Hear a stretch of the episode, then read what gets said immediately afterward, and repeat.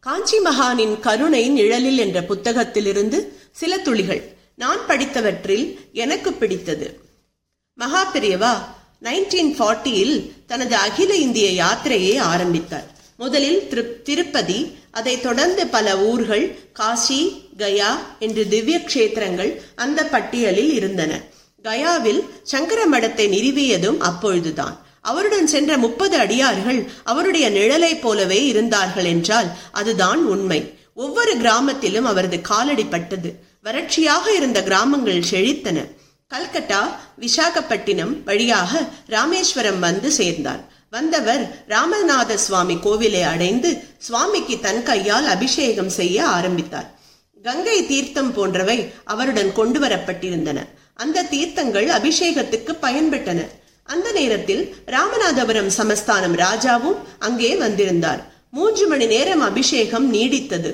அபிஷேகம் முடிந்ததும் ராஜா உட்பட எல்லோரும் மகானின் அருளுரையை கேட்க விரும்பினர். நிதானமாக அவர்களுக்கு உபதேசம் செய்த மகான் ஒரு இடத்தில் தன் பேச்சை நிறுத்திவிட்டார்.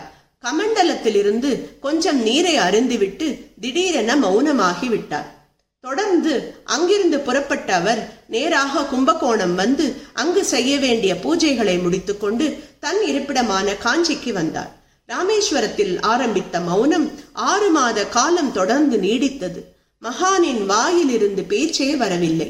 மௌனமாகவே அவரது தெய்வீக காரியங்கள் தொடர்ந்து நடந்தன. இதற்கு என்ன காரணம் என்று யாருக்கும் தெரியாது. ஏன் இப்படி என்று அவரிடம் கேட்கும் தைரியம் யாருக்கும் இல்லை. ஒரு நாளில் மகானே தன் மௌனத்தை கலைத்தார். பயபக்தியோடு சிலர் அவரை அணுகி இந்த மௌனத்துக்கு என்ன காரணம்? என்று கேட்டனர். அவர் திருப்பி கேட்டார் ஏண்டா நான் உங்ககிட்ட பர்மிஷன் வாங்கிட்டு தான் மௌன விரதம் அனுஷ்டிக்கணுமோ? கேட்டவர்கள் வாயடைத்து போயினர். தொடர்ந்து மகான் இருபது வருடமாக ஓயாமல் பேசிண்டே இருந்தேன் இல்லையா? அதுக்காகத்தான் இந்த திடீர் மௌனம். என்றாரே பார்க்கணும். சுற்றியிருந்தவர்கள் மௌனமாக புன்னகைத்தனர். அற்புதங்கள் தொடரும்.